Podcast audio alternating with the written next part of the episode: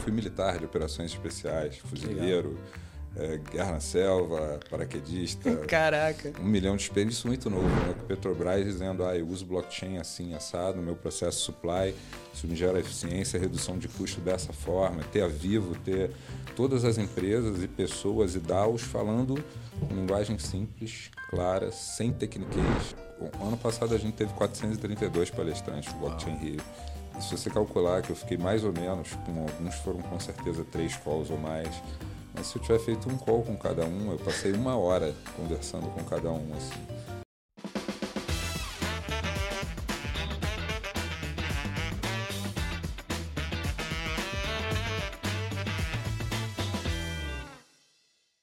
Sejam bem-vindos a mais um episódio desse projeto incrível Let's Crypto. Aqui nessa primeira temporada eu vou entrevistar 12 pessoas do mercado cripto no Brasil. Builders, empresários, empreendedores, várias pessoas que estão de fato atuando nesse setor. Então, se você quer ficar por dentro desse universo e conhecer mais, ampliar sua rede, esse é o lugar certo para você. Aqui a gente vai falar sobre blockchain economy, DeFi, criptoativos, regulação e um monte de outros temas. E hoje eu estou recebendo aqui nessa mesa um cara que tem uma baita trajetória. E se você ainda não conhece ele, você está vacilando demais, porque esse cara está ajudando a mudar o cenário relativo à, blockchain e a, aos debates de criptoeconomia no Brasil. Eu estou aqui simplesmente com Francisco Carvalho, o CEO da Blockchain Festival, que veio a São Paulo, está aqui por uma série de compromissos e hoje está aqui nessa mesa com a gente. Vamos bater um papo e quero conhecer tudo aí desses empreendimentos, de como vai ser a São Paulo Festival esse ano, né, pela primeira vez. Vamos falar de Blockchain Rio, de um monte de coisa. Seja bem-vindo, Francisco. Muito obrigado, Felipe. É um prazer enorme estar aqui com você. É, sou um grande admirador do teu trabalho. Te falei isso já. E é um prazer enorme estar aqui com vocês. Porra, valeu demais. Eu, eu também é, gosto demais. Aí, às vezes que a gente interagiu e trocou ideia, falou sobre projetos, eu, eu senti uma energia muito boa. E já no, no off-site aqui, batendo aquele papo de pré-entrevista, eu, eu, fiquei super animado das coisas que você estava me contando. Quero que agora a gente bata esse papo gravado para mais pessoas saberem, né? Então, assim, sem enrolação, já a primeira, primeira pergunta, Francisco, é para quem ainda não te conhece, você é um cara que tem uma baita network no Brasil, conhece praticamente todo mundo que atua nesse setor, mas para quem ainda não te conhece, eu queria que você se apresentasse aí em um, dois minutinhos. Quem é Francisco? De onde você veio? É, pela, pelo sotaque já dá para ver que você é do Rio, né? Aliás, um abraço aí para todos os cariocas que estão assistindo esse programa. Mas é, conta um pouquinho para gente é, quem é você e por que, que você veio parar é, nesse universo aí. É, meu nome é Francisco Carvalho, é, sou pai, né? acho que isso já define muita coisa, então acho que isso muda tudo. Né? Tenho três filhos, e moro no Rio e tenho sempre fui é, empresário, né? de uma certa forma empreendedor desde muito novo, né? E na verdade a minha origem é imobiliária, né? Eu venho tenho uma empresa de incorporação desde 2012 é, fui executivo de grandes construtoras, né? cheguei a diretor comercial de algumas construtoras, depois montei a minha empresa, que teve muito sucesso. E venho dessa área, né? da área. Me formei em direito, na verdade, mas sempre tive. Já sou um jovem senhor, né? Já tenho. vou isso, fazer 47, isso. então já vivi muita coisa diferente, né? experiências muito diferentes. Assim, fui militar de operações especiais, fuzileiro. Legal é, Guerra na Selva, paraquedista. Caraca! Um milhão de experiências, isso muito novo, né? Quando tinha 18 eu nem lembro, assim, mas quando eu lembro eu falo, nossa, eu tenho uma bagagem de um jovem senhor mesmo. É, você estava né? me contando um... que teve banda. É, você passou banda, por tudo, né? Desde... Sou, fui atleta é, de luta muitos anos, mas sempre muito. Eu acho que eu tenho hiperfoco, assim. Então, tudo que eu quero fazer, eu foco muito naquilo e, e mergulho muito fundo, né, em tudo que eu acredito, assim. Acho que é mais ou menos isso. Mas vivi muito, estou coroa já, né?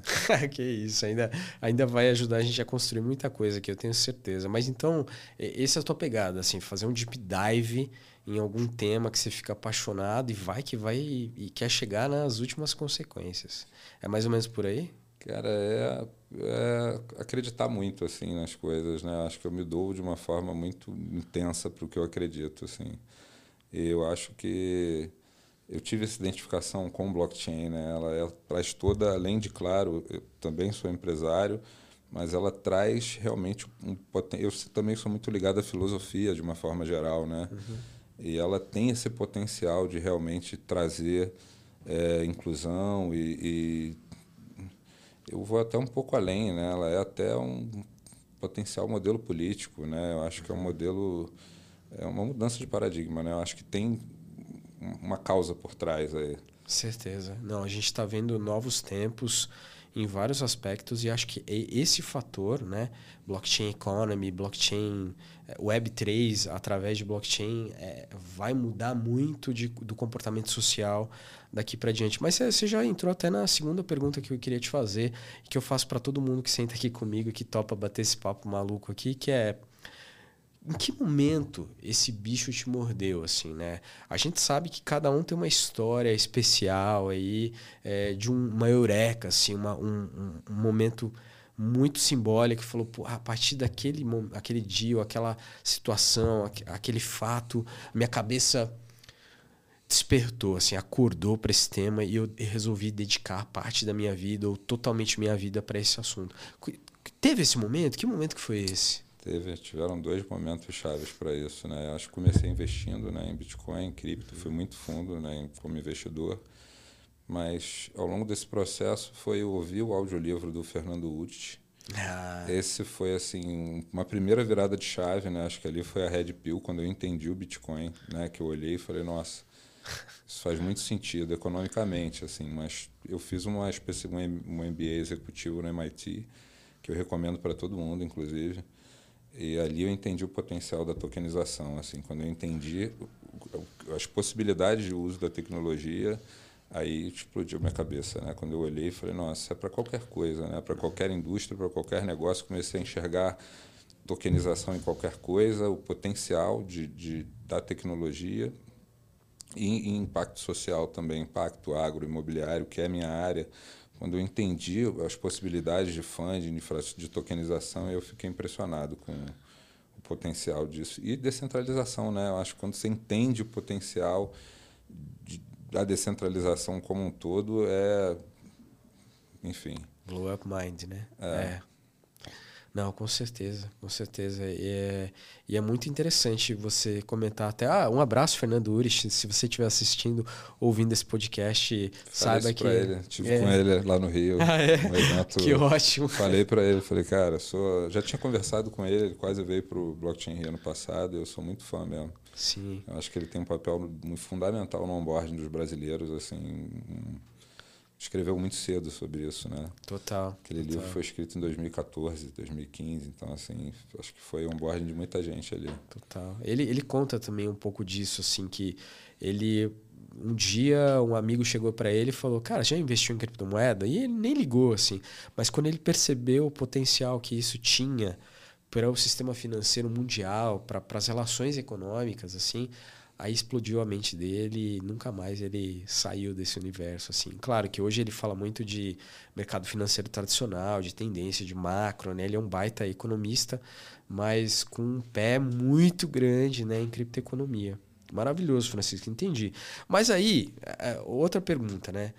Entre tu ser um investidor cripto, acho que todos nós em algum momento começamos, né? Eu, um amigo falou para mim em 2017, não, 2014, e eu só fui dar atenção para isso sério mesmo assim em 2017. E, uh, mas há uma diferença entre ser um investidor e, e, ser um builder, ser um empreendedor desse mercado. E hoje você é, sim, um baita de um expoente dentro desse mercado. Acho que não tem nenhum outro evento da magnitude da blockchain, dos, dos eventos do Blockchain Festival e desses side events como um todo, como, como você ajudou a construir a, a, aqui, né? Como é que foi essa, essa etapa entre ser um early adopter, um investidor, um cara interessado, um, um, um cabeção, assim, de como a gente diz, de tokenização, para alguém que de fato ia empreender uma frente nova nesse mercado? É, eu já tinha uma experiência, né? Eu falei que eu tenho uma certa idade, eu já tinha vivido uma experiência de transformar, de usar um evento, né, é, para fomentar e transformar, gerar negócio no mercado lá atrás, com música, né? com resgate cultural, musical. Então eu vi o potencial que isso tinha. Assim, eu sentia muita vontade, eu sempre gostei muito de ler, e eu pesquisava todos os usos da tecnologia. Né? Eu via é, os projetos do agro, de energia, é, do imobiliário, de impacto social, e tinha muita vontade de, de construir um festival que mostrasse isso dessa forma, né? mas com linguagem clara, casos de uso real. Né? Eu acho isso muito importante, né? você trazer, é, ensinar pelo exemplo. Né? Você tem a empresa lá, como a gente recebeu, a Petrobras, dizendo ah, eu uso blockchain assim, assado, meu processo supply, isso me gera eficiência, redução de custo dessa forma. Ter a Vivo, ter todas as empresas e pessoas e DAOs falando com linguagem simples, clara, sem techniquez, para onboarding. Cases. Case real. Eu acho que ninguém esquece isso. Quando você se entende, até um leigo entende, né? E sempre combinando, né? trazendo é, pa pessoas, painelistas de fora do mercado, que têm, são especialistas no seu mercado e especialistas de Web3 para falar juntos, né? Eu acho que a pessoa que domina o seu mercado, ela faz as perguntas perfeitas, que é o que todo mundo quer ouvir. Exato. Então, assim, eu sempre gostei desse cross, né? De fazer um evento para fora da bolha, para falar para todo mundo, para a população de uma forma geral, assim, para as empresas de uma forma geral, né? Da maneira mais qualificada possível. Né? Exatamente. Né? Perfeito. Com, com os melhores, né? É, e você estava me contando que o plano era fazer isso, inclusive, muito mais cedo, né? Sim, a pandemia... É durante fiquei gestando isso durante dois anos, né? Inclusive essa história do Rio como capital cripto tem um dedinho meu ali, porque eu fiquei mandando para Invest Rio as apresentações do evento e que não podia acontecer em função da pandemia, mas já fomentando ali, falando, mostrando o potencial do mercado, até o potencial político, né, para atraí-los, né, falando, olha, o prefeito de Nova York vai se eleger por isso, aconteceu, o prefeito de Miami também vai se reeleger por isso. El Salvador apareceu para o mundo por isso, para ver se eles entendiam, eles entenderam essa parte, é. lançaram essas iniciativas do Rio, né? Sim. É, mas ainda falta a utilidade de fato, né? Mas, enfim, é bom para o mercado. Né, que a gente tem esse buzz, esse movimento. E eu achei super, confesso que eu achei super interessante como o Rio, nos últimos 4, 5 anos, tem se desenvolvido em eventos de inovação, de tecnologia e ligados, inclusive, a algum tema de blockchain, é, cripto e tudo mais, sabe? É, a blockchain começou ano passado, né? Os eventos, a gente já vinha fomentando isso, mas os eventos começaram ano passado, né? Com Ethereum Rio, Blockchain Rio e Rio Crypto Day também. Mas já tem esse movimento já, né? O Rio é a capital turística, uma das maiores Sim. da América Latina, com certeza. Então já tem essa vocação, né? Eu vejo agora que a gente está tentando trazer patrocinadores para São Paulo e para o Rio, engraçado. E o pessoal quer ir para o Rio. É né? mesmo. E São Paulo é a capital financeira da América Latina, né? Tipo, é o lugar que, teoricamente, é. as empresas. Uma Dinheiro cidade circula, é cinco é. vezes maior do que o Rio, é cinco vezes maior. Mas as pessoas querem ir para aproveitar que vão para um evento no Rio passear no Rio. É engraçado isso. É, acho que a paisagem contribui muito e o imaginário também, né? O Rio tem essa coisa de o Cristo, o Os estrangeiros querem né? vir para cá e conhecer o Rio. É, eles querem aproveitar o evento e conhecer o Rio também. Sim, não, fascinante. Faz, faz todo sentido, assim. É... Eu adoro São Paulo. Né? É mesmo? Eu ia te é. perguntar, é porque tem essa brincadeira, adoro, essa rixa adoro, aí. Não tem rixa. Eu adoro São Paulo, adoro os, os paulistas, tenho muitos amigos na cidade. É, para mim é a segunda casa, assim, adoro São Paulo. Não, maravilhoso, que bom. A gente adora os cariocas também, embora existam muitas piadinhas. Cara, é, eu brinco com, eu até brinco com isso, né? Nosso mercado é é global, né? E a comunidade é global, então não tem localização geográfica, não tem barreira, não tem língua. É um mercado global, é uma comunidade global, então não tem. Sim, total. Né, não faz. Total. E agora com essas ferramentas novas de tradução e interação, vai ficar mais global ainda, né? Eu estava vendo essa semana é, live de, sei lá, um americano entrevistando um, um indiano falando em hindi. Né? Não é nem inglês. Legendado com, com aí. Com... Totalmente assim, no, no timbre de voz que a pessoa já tem, mas traduzido real time para o inglês, por exemplo, né? De lá para cá e daqui para lá, na, na língua nativa de quem está falando.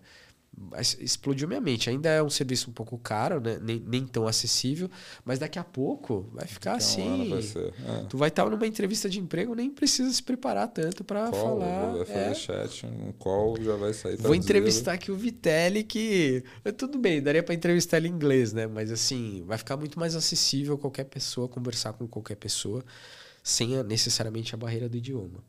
Francisco, mas vamos, deixa eu então entrar aqui nesse tema da, do evento que está mais próximo, né? Já que a gente falou de São Paulo, falou de Rio, aí essa, essa questão geográfica.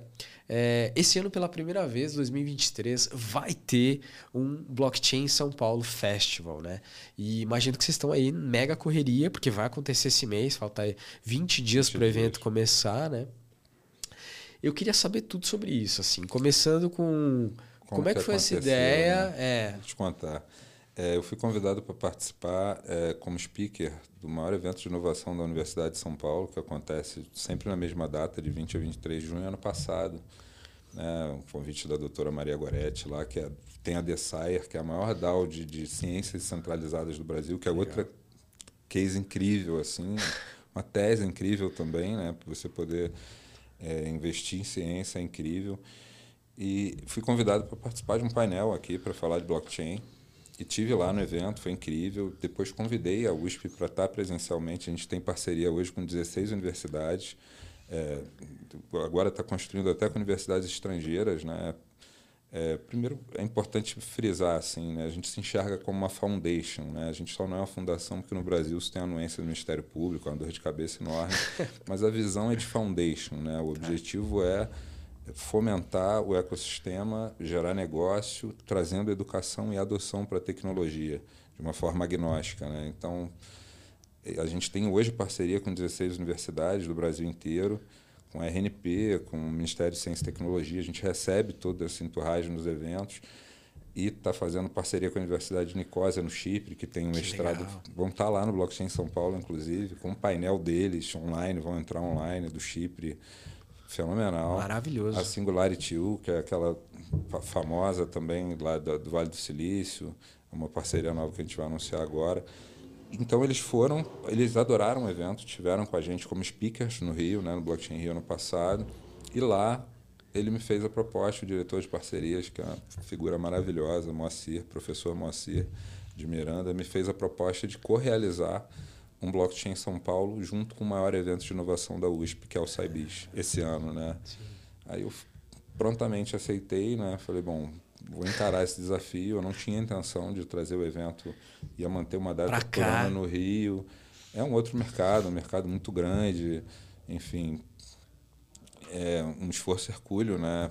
Produção de um evento desse porte. Eu falei, não, acho que com um convite da USP não tem. Irrecusável. É irrecusável, né? né? Muito, muito fit, ainda mais pensando em onboarding, né? Em... a quantidade de side events que, de pessoas né, que vão ter lá é, é. realmente agrega demais, né? Isso é culpa minha, né? Side, eu sou, assim, um pouquinho megalomaníaco no sentido positivo, né? Porque eu podia só ter feito blockchain São Paulo junto com Saibis, né? Uhum. Mas aí eu convidei. É, mais dois eventos, mais ou menos. Os que não eram eventos, a gente co-criou trilhas que a gente já tinha dentro do evento e trouxe curadores, né, já pensando em descentralizar o evento, né?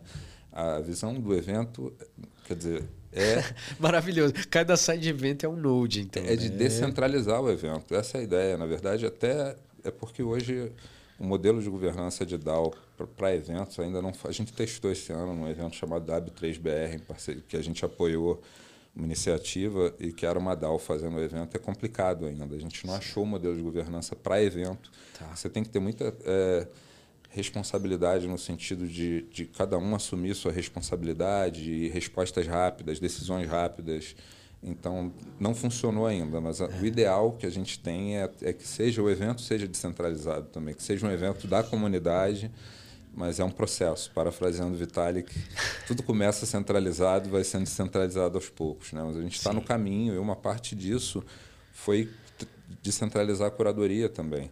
Né? Então a gente trouxe desses dois eventos, né? a gente tem um evento de direito, de legal compliance regulatório com a Associação Brasileira de, de Lautex e Legaltex.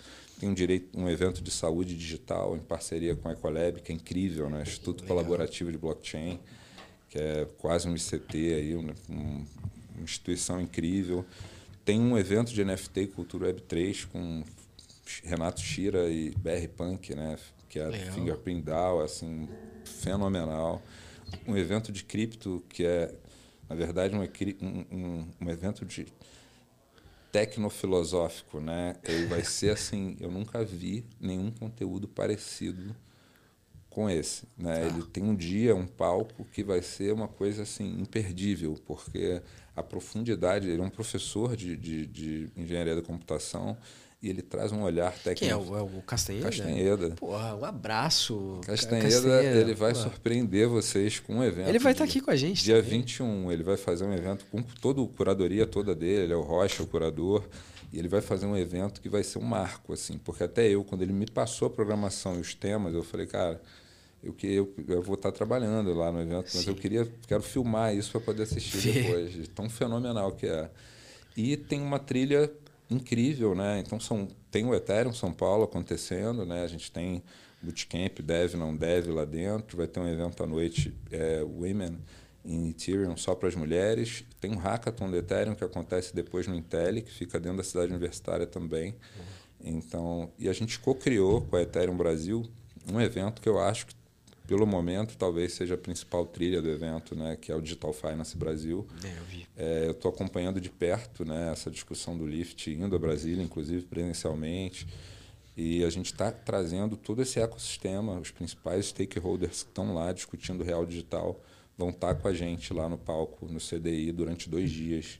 Então, a gente está recebendo o Banco Central Brasileiro, Banco Central é, dos Emirados, Banco Central da Espanha, é, Fenasbac, é, CVM, é grandes bancos, Itaú, Bradesco, todos esses players, tecnologia também, né? Então, Microsoft, é, Sevencom, é, Hathor, Polkadot, que está vindo presencialmente pela primeira vez para o Brasil, pesado, assim, com um nome forte, grande, lá da Web3 Foundation, da Parity. Então, propondo soluções para os desafios do real digital, privacidade, é, interoperabilidade, R3 Corda, Hyperledger, vai estar todo mundo, os principais players estão discutindo real digital que estão participando dessa discussão. Caramba, então é, Digital Finance já vai nascer como um evento de autoridade, né? Pelo que você está dizendo, Sim. vai ter só... E co-criado, né? Uma co-criação de Total. Blockchain Festival com o Ethereum Brasil juntos, co-criando um evento que a gente quer que aconteça também no Rio, agora em setembro, já com outro olhar, né? com os desdobramentos da história toda do real digital.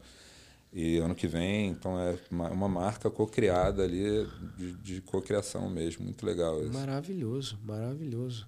Com, com certeza já vai entrar para o calendário aí do brasileiro que está conectado nesses temas e que quer acompanhar isso de perto. Muito legal. Eu tinha visto, obviamente, lia as informações que estão aí na internet, mas é super interessante te ouvir falando sobre isso, porque tem detalhes aí que com certeza ainda pouca gente sabe Sim. E feliz de saber que vai ter toda essa gente de peso, né? Bancos e, enfim, galera do Lift, todo mundo participando aí. A gente acompanha, eu acompanho muito de perto o tema de CBDC e, e do Lift em geral, né? Participo lá do, do grupo de estudos, dos workshops, fiz o, o primeiro curso de DeFi lá com eles e acho que muita coisa, Francisco, do que a gente estava vendo em caráter experimental durante a pandemia ali, por exemplo, lives que estavam falando de determinados temas, cursos que ainda estavam no ensejo um pouco mais de experimentação,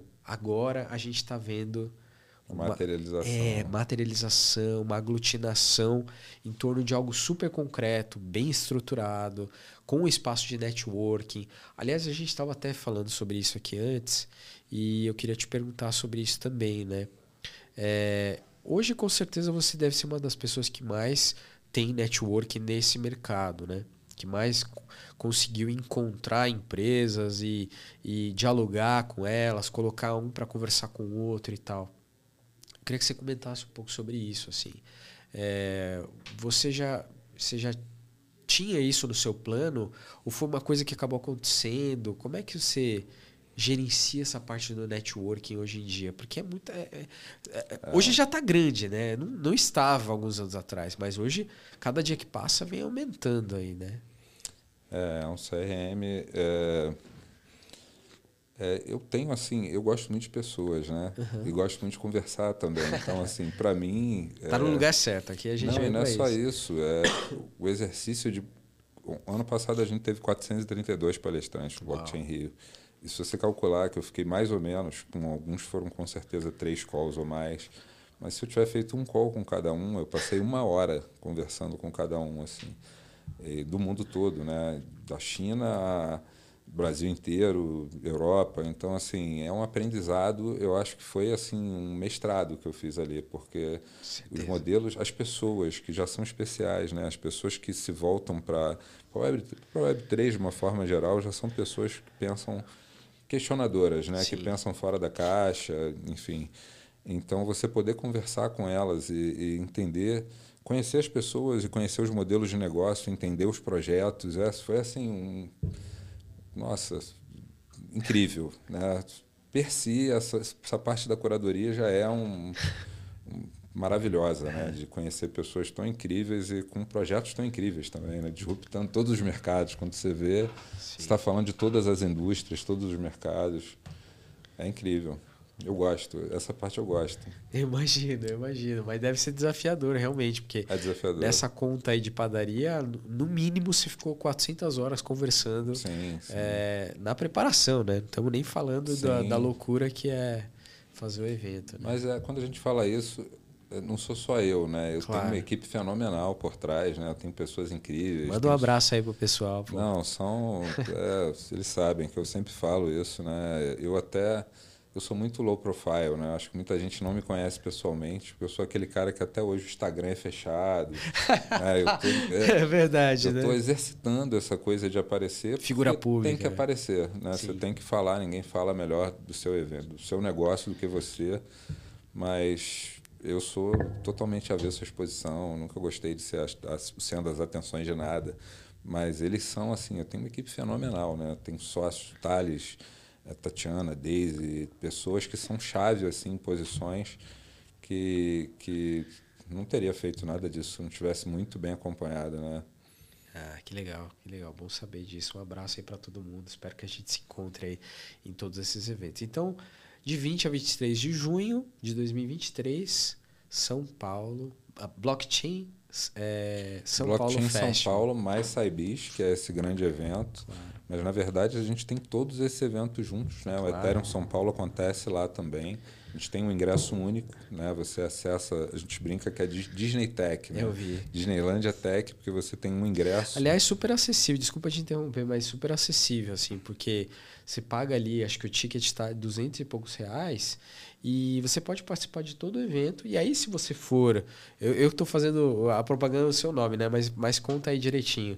E aí, se você for um. um você está procurando um lead qualificado, se você está procurando fazer um network mais face-to-face, aí existe um outro ticket para você realmente exercer isso. É mais ou menos por aí, né? É mais ou menos por aí. A gente tem um lounge VIP. Né? Primeiro, a gente tem um ingresso de, de acesso geral que dá acesso a todos os palcos, a todas as trilhas, a feira, ao evento, a parte toda de conteúdo. Né? Tem a meia entrada ainda desse valor. Hoje está ah, 297 reais, mas tem a meia entrada de estudante. É, como sempre, a gente apoia muitos projetos sociais, né? então a gente doa ingresso para qualquer projeto social que queira participar. Ano passado a gente doou 10 mil ingressos para projetos sociais Caraca. no Rio. Então, assim, qualquer pessoa ou grupo que não tenha condições de pagar o ingresso, a gente vai receber, pode me procurar que Poxa, que vai bonito, apoiar. maravilhoso. Tem que ser inclusivo, né? É, isso é a missão da história é a inclusão. Então, essa é a basilar né, para a gente. Então, a gente tem esse ingresso de acesso geral e a gente tem uma área, um lounge de speakers and sponsors, que tem uma área enorme, né, de 400 metros, com até uma área própria para assistir as palestras do main stage né, com uma série de, de, benefícios que tem um valor é, diferenciado, mas você tem acesso a esses decisores de todas essas indústrias. Né? Eu falei muito dos nossos eventos, mas assim, o próprio SciBis é um evento incrível. Né? A USP ela não é só a maior da América Latina, ela é mais forte em P&D, as indústrias, empresas grandes todas é estão lá dentro. Então eles e trazem vários hubs, né, funcionando. Não, eles trazem de ministros a presidente até e decisores de todas as todas as maiores indústrias, né, da financeira ao agro, é, passando por todas as outras, estão gravitando ali no entorno da USP, né? Sim, não, total. Eu já, já visitei alguns desses centros, principalmente ali é, na faculdade de economia, mas também de tecnologia, né, ciência da computação. E é super incrível, assim. Tem incubadora, tem hub, tem várias iniciativas. E quando você vê, surgiu outro e já tem um projeto nascendo dali, é, é muito interessante, porque aí também o, o estudante, seja da graduação ou da pós-graduação, que tem vários projetos, ele já sai criando ou participando. Startups. É, né? exato. Eles têm um ecossistema é. riquíssimo de startups. É. Um dos eventos que acontece junto é o World Cup Startups lá. É. A startup que for selecionada lá no dia 23 vai, vai para a Califórnia e concorre ao prêmio da ganhadora, ganha um milhão de dólares. Então, assim, Caramba. a gente tem um ecossistema, porque se a gente fala USP, mas não é só USP, né? Dentro da USP você ainda tem IPT, Ciatec, Intel, que é o Instituto de Tecnologia e Liderança. Então você tem ali o maior talvez o maior polo de, de, de, junto com a Unicamp ali, mas acho que a USP ainda é maior, né? Porque é a maior de todas. Um polo enorme, né? De P&D, de startups, de, de, empresas gravitando ali. Então, assim, um grande polo, né? Não, total. E eu, em 2015, 16, eu trabalhei num projeto que era patrocinado pela TIM, de inovação, tinha inovação e todo o corpo é, de decisão dos projetos, curadoria e tudo mais, era da Universidade de São Paulo, acontecia lá dentro, em alguns desses é, hubs e, e catalisadores. E era super interessante ver as coisas que estavam surgindo ali, desde uma maquininha, um carrinho de golfe que foi modificado para você colher uva. Esses até... protótipos vão ser exibidos lá no evento. É mesmo? Que Você legal. Vai ter que legal. exibição de vários protótipos. Então, assim, eles trazem um. O evento deles é incrível. Que Só legal. o evento deles já é incrível. Já, já vale Você vai ver é, inteligência artificial de ponta, tá, computação quântica, tudo que você imaginar de ponta, você já tem no Tá evento por ali, ali. né? Inclusive blockchain, né? Eles têm especialistas em Aham, blockchain sim. de nível global, vão estar no evento, inclusive. Né? O professor Mar Marco Simplício é um exemplo. Né? Exato, é. É, Ah. Tem, até, tem um grupo de estudo agora na, na economia também, só estudando é, blockchain para fins financeiros e modelos matemáticos em blockchain, é, modelos financeiros matemáticos, enfim, uma, uma série de coisas assim. Eu estou tentando me conectar mais com esse meio agora, mas olhando com muito carinho e admiração, porque realmente a USP é a nossa menina dos olhos assim brasileira quando a gente fala de universidade, né? A gente tem ótimas universidades, mas acho que a USP concentra muito do brilho assim, principalmente para fora, né? Quando você fala em é, em USP fora do Brasil, a, as pessoas facilmente conseguem reconhecer e falar, ah, sei, é, é realmente uma universidade de referência e tudo mais, sabe? Não, e eles trazem nesse evento deles estrangeiros de Cornell, do mundo inteiro, do MIT. Assim, a programação deles é fantástica. Assim, eu acho que vale a pena olhar com atenção também. Está no site Saibis.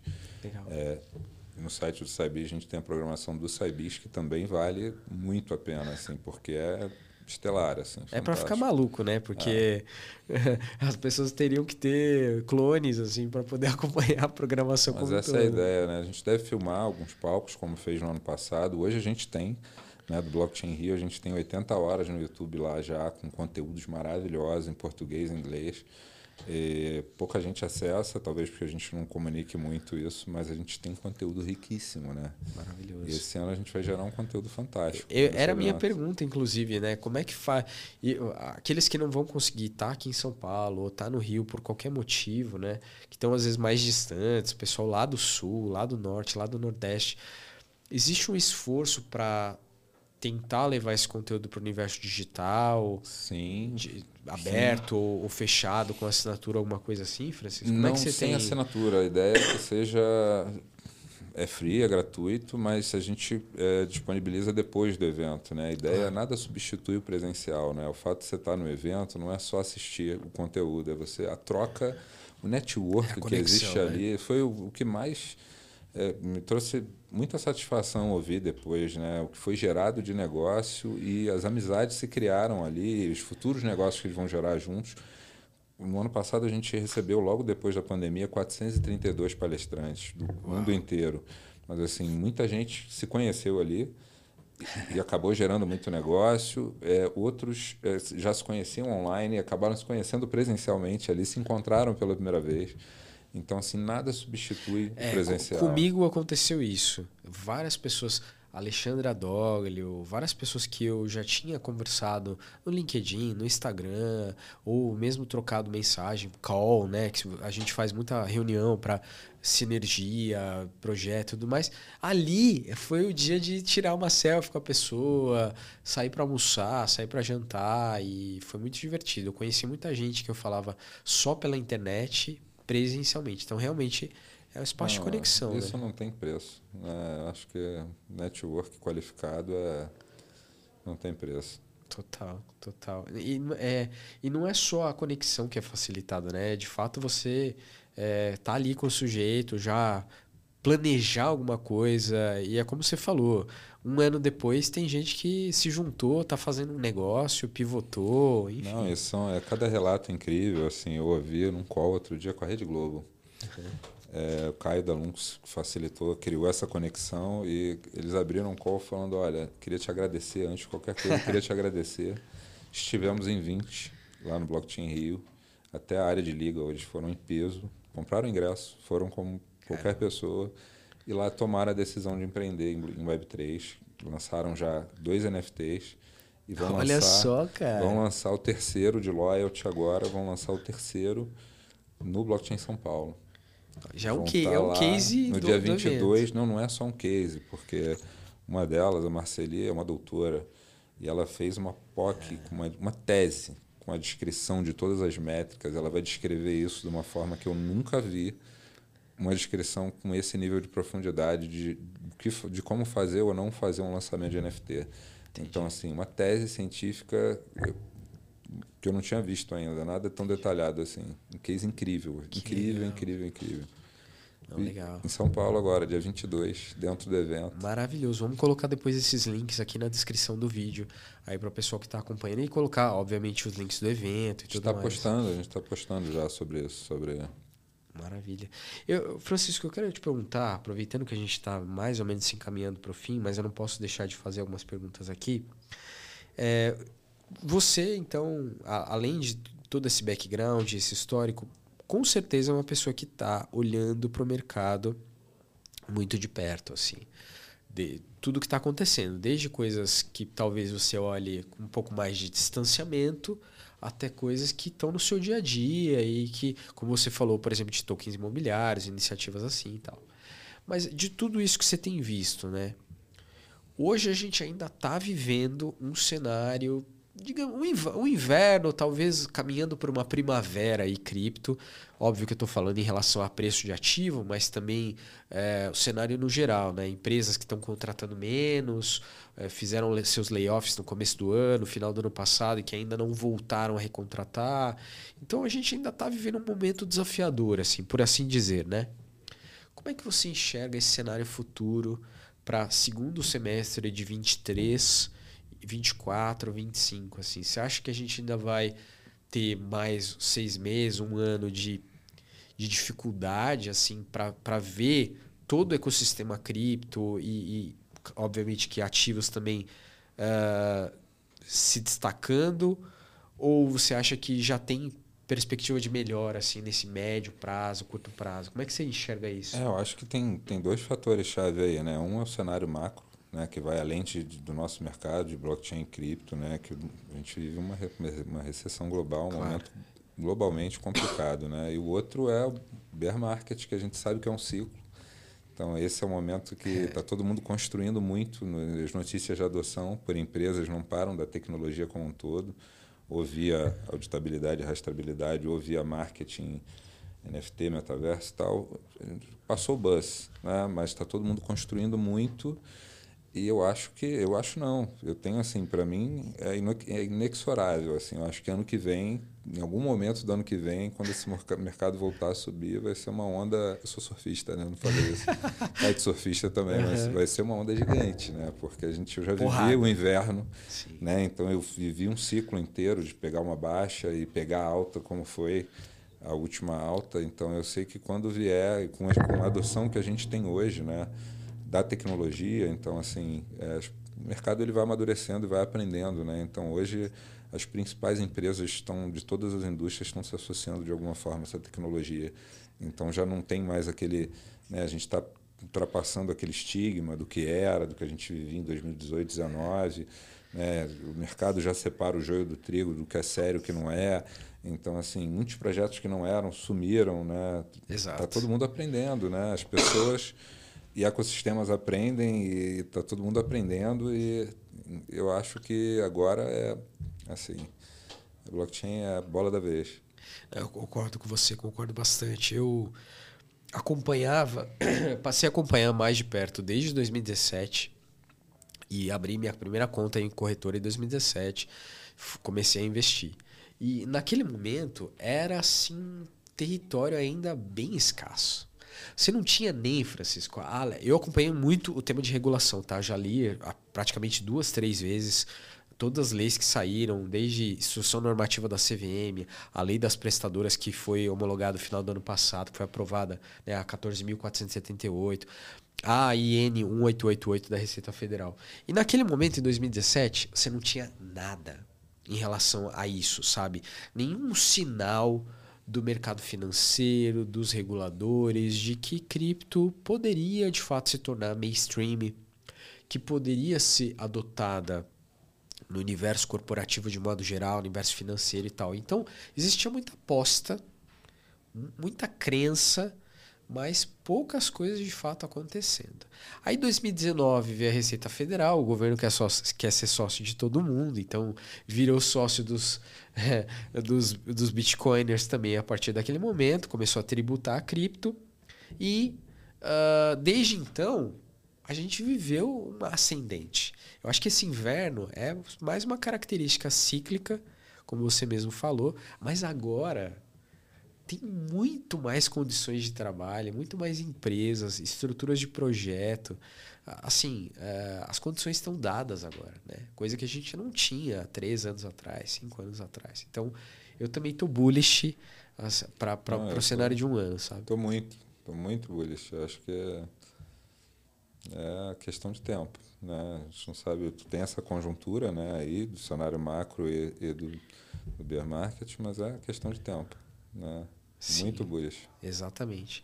E aí, Francisco, já que a gente falou de. É, deu ênfase bastante no, nos eventos, é, em, em, tudo que eles podem trazer para para a audiência, para quem está querendo criar conexões, eu queria que você me contasse é, duas coisas. Eu sou um, um cara que estou estudando, é, que tem uma proposta e queria estar tá lá apresentando, de repente, né, gerando awareness também para minha iniciativa no evento. Como é que eu faço?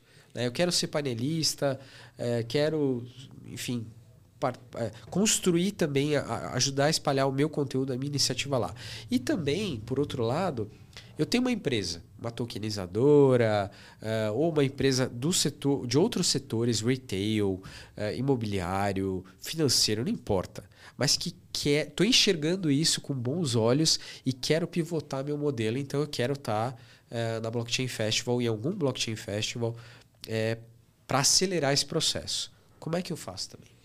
É, hoje o nosso site, né, blockchainfestival.io, você tem essas opções lá, tanto para quem quer ser speaker, né, ele clica lá e se cadastra, e também para quem quer patrocinar, mas pode também entrar em contato direto comigo, né, LinkedIn, Francisco Carvalho, ou nas redes, né? Blockchain Rio, arroba Blockchain Rio no Instagram, procurar a gente nas redes. E super aberto, né? A gente é super acessível, super aberto. Está é, tá muito aberto. E além desse evento de São Paulo, grande, enorme, né? Que a gente tem agora de 20 a 23 de junho, a gente tem Blockchain Rio. Que eu não falei setembro, ainda, mas é que verdade. é. Por de favor. Do, de 12 a 14 de setembro no Spomag. Vai ser enorme esse ano, né? A gente vai sediar o Blockchain Gov, que é o tradicional evento de blockchain do BNDES, vai acontecer dessa Que vez legal. dentro do Blockchain Rio. É, vão trazer palestrantes do mundo todo, um negócio incrível. Esse evento deles vai ser fora da curva. Hyperledger vai ter um evento da Hyperledger Foundation também, enorme lá dentro. É, muitas blockchains centralizadas que eu vou poder contar mais perto um pouco vão ter eventos lá. Então, a ideia é sempre é um hub colaborativo de trilhas e eventos, né? trazer várias iniciativas. Vai ter um Ethereum Open Day dentro do Blockchain Rio. Né? Então, a ideia é trazer essas iniciativas e fomentar isso. Né? Eu acho que esse é o papel. Muito bem. Vamos, vamos se ver aí na, tanto na São Paulo Festival quanto na Rio Festival. Você vai né? estar com a gente lá, em Não, todos com os eventos. Com certeza. É, antes da gente acabar, eu queria. Tenho mais duas coisas para te perguntar. A primeira é. Qual foi a coisa que mais te emocionou durante esse processo, né? Que você nem imaginava que poderia acontecer e aconteceu. E a coisa mais doida, assim, do tipo, eu não acredito que, olha, olha o que, aonde esse evento chegou, sabe? Mais ou menos nessa linha. Tem, tem alguma coisa que É, eu vou Sei que inverter você já falou muita pergunta. coisa, É, né? assim, ano passado me surpreendeu, assim, algumas coisas me surpreenderam positivamente, né? A gente acabou no final recebendo a princesa rainha da Arábia Saudita dentro do evento, os projetos sociais, a gente conseguiu levar muita gente, assim, foi incrível, né? Ver o impacto positivo que estava causando e o que gerou depois, né? Porque hoje a gente tem em várias comunidades do Rio, a gente tem projetos ensinando, é, falando, ensinando blockchain, ensinando programação, ensinando. Isso foi incrível, né? É, entender que a gente está causando impacto real, né? Na vida das pessoas. Eu de fato acredito que essa hoje é a maior oportunidade dessa geração. Quando você junta blockchain, AI, IoT e blockchain, porque é o nosso core, assim, a gente vê que em um ano a gente forma um desenvolvedor do zero. Se ele tiver a vocação e Solidity, querer aprender, ele está empregado. E o cara com dois meses e um celular, onde ele tiver, ele vira community manager, ele sustenta a família. E se ele se dedicar e aprender, sei lá, estudar inglês, ele mora onde ele quiser e sustenta a família toda. Então, assim, é ver o impacto real que a gente pode causar com, através da educação com essas tecnologias, né? Então, assim, eu acho que de fato é a maior oportunidade para as empresas, não preciso nem falar, né? Eu acho que a gente tem aí uma oportunidade gigante, é uma, uma infraestrutura que vai permear tudo que é digital. Ela traz auditabilidade, rastreabilidade, e, enfim, a própria Web3, a internet, que a gente conhece como infraestrutura de, de blockchain. Então, assim, não é não resolve todas as questões, mas resolve muita coisa e com essa junto com essas correlatas e a IoT é a maior oportunidade dessa geração. Eu vivi 1990, né? Eu vi o começo da internet. praticamente a bolha.com Eu já era um adolescente, eu vi, né? E, e- então eu vi o tamanho da oportunidade que foi e, e eu acho que hoje a gente tem essa oportunidade de uma forma mais inclusiva. Eu acho que essa é a grande diferença. Eu acho que pode ser uma oportunidade para mais gente. Né? Naquela época foi para cinco empresas, para big techs, para quem estava ali podendo investir nelas. Hoje a gente tem é, pode investir não só investindo, mas empreendendo e trabalhando também nessas empresas né, é muito acessível, né? Hoje está assim, e todo mundo nesse universo é acessível. Então, a gente consegue falar com founders de qualquer projeto no mundo inteiro. Você manda um direct para ele no LinkedIn, ele te responde Exato. E troca, ah, marca um call com você, você conversa com ele, de repente traz e você vai, depende do que você falar, mas assim, é muita oportunidade, né? A gente tem um, um, um oceano azul, na verdade, agora. Com certeza. né? É, E quando você ia falando, eu ia lembrando de vários cases. Hoje a gente tem um community manager no mercado Bitcoin, né? Aliás, um abraço para meus colegas do mercado Bitcoin, que é o Caio, e ele é do Pará.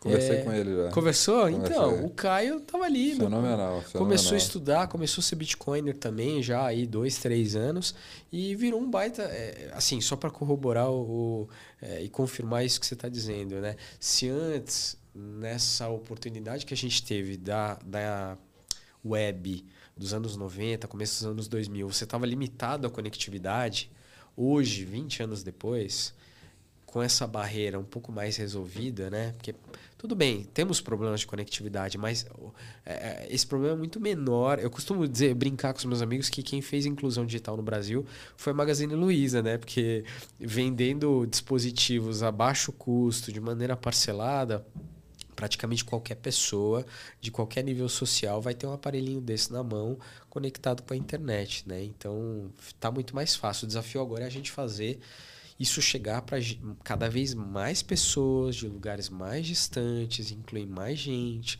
trazer mais gente para o jogo. Então é realmente um baita desafio. Não, essa é a missão. Né? Essa é a missão. A gente lá, inclusive vai fazer um bootcamp para autistas em tecnologia, é para neurotípicos, está adaptando o evento aos poucos, para. mas é um primeiro passo para e vai ter conteúdo sobre, vai ter uma sala de, de uma sala típica lá para acolhimento, está trazendo também a comunidade dos surdos, né, com a Block DF e vai tentar adaptar o evento dentro possível para isso. É, tem iniciativas de impacto ali de comunidades específicas que a gente quer incluir também e na verdade todo mundo que é uma oportunidade para todos, né? Sim. E é, cara, o meu sonho pessoal é que o evento seja gratuito. É porque a gente está construindo no bear market, a gente não conseguiu fazer isso ainda, mas assim, eu acho que o evento ele tem que se pagar com patrocínio Perfeito. e o ingresso tem que ser gratuito. Né? A Web3 é para todos. Claro. Não é para quem pode pagar. Não, seria incrível. Vamos, é. vamos fazer isso acontecer. Só depende dos patrocinadores. Com certeza. Deixo aqui o meu convite para eles. Venham fazer parte disso conosco. Ah, perfeito. Francisco, então vamos lá, para fechar aqui. Quais são os seus planos para o futuro? Vai ter um Recife Festival, Porto Alegre Festival e deixa aqui, faz, faz seu jabá e deixa os canais para todo mundo que quiser participar ou patrocinar do evento. Uhum. É, bom, a princípio, é, não com esse porte, né? Eu acho que não, tenho, não, não dá para fazer isso muitas vezes por ano. Mas a ideia sim é que a gente tenha eventos menores, né? A gente está recebendo vários convites de cidades querendo bancar para fazer, levar o evento. É, isso né? é até legal, né? Se você é de uma sim, cidade, sim. quiser fazer, quiser fazer, a gente poderiam... tem interesse em fazer. A ideia é que leve é, não só fazer, mas é que a gente possa apoiar hubs e deixar uma estrutura local que desenvolva isso. Né? A gente tem como, com, a gente tem parceria com muitos hubs também, né? Como a CAT, Porto Digital, César mas é que tenha esses polos né, locais de desenvolvimento. Uhum. Né? A Ethereum está fazendo isso muito bem agora, Ethereum Brasil, com collabs, né? que você tenha líderes locais que desenvolvam células que se transformam em hubs e fomentar localmente né? Uhum. esse desenvolvimento. A gente tem parceria com a Universidade até em Rondônia. Teve pré-evento Blockchain Rio em Rondônia, feito por um professor maravilhoso de lá no passado. Mas a ideia é apoiar todas as iniciativas de todas as comunidades, né? ser realmente um hub de suporte para todo mundo. Né? E quem quiser entrar em contato comigo, é Francisco Carvalho, né? pode procurar no LinkedIn, eu respondo prontamente assim que possível. As, as mídias do evento é arroba Blockchain Festival, também é Instagram, arroba Blockchain Rio, e no LinkedIn, arroba Blockchain Festival. E a gente está super aberto, assim, responde o mais rápido possível, tem interesse em conectar todo mundo, muito aberto né, para todo mundo. Então é só entrar em contato com a gente. Maravilhoso. Esse foi Francisco Carvalho. Espero que vocês tenham gostado. Eu adorei. Foi um prazerzaço, Francisco, te receber aqui. Você é um baita personalidade aí, tem uma baita história. E ficamos aqui com o um convite para esses dois eventos incríveis. Os links vão estar aqui na descrição desse vídeo e a gente se vê no próximo vídeo. Valeu. Muito obrigado, irmão. Obrigado. Valeu.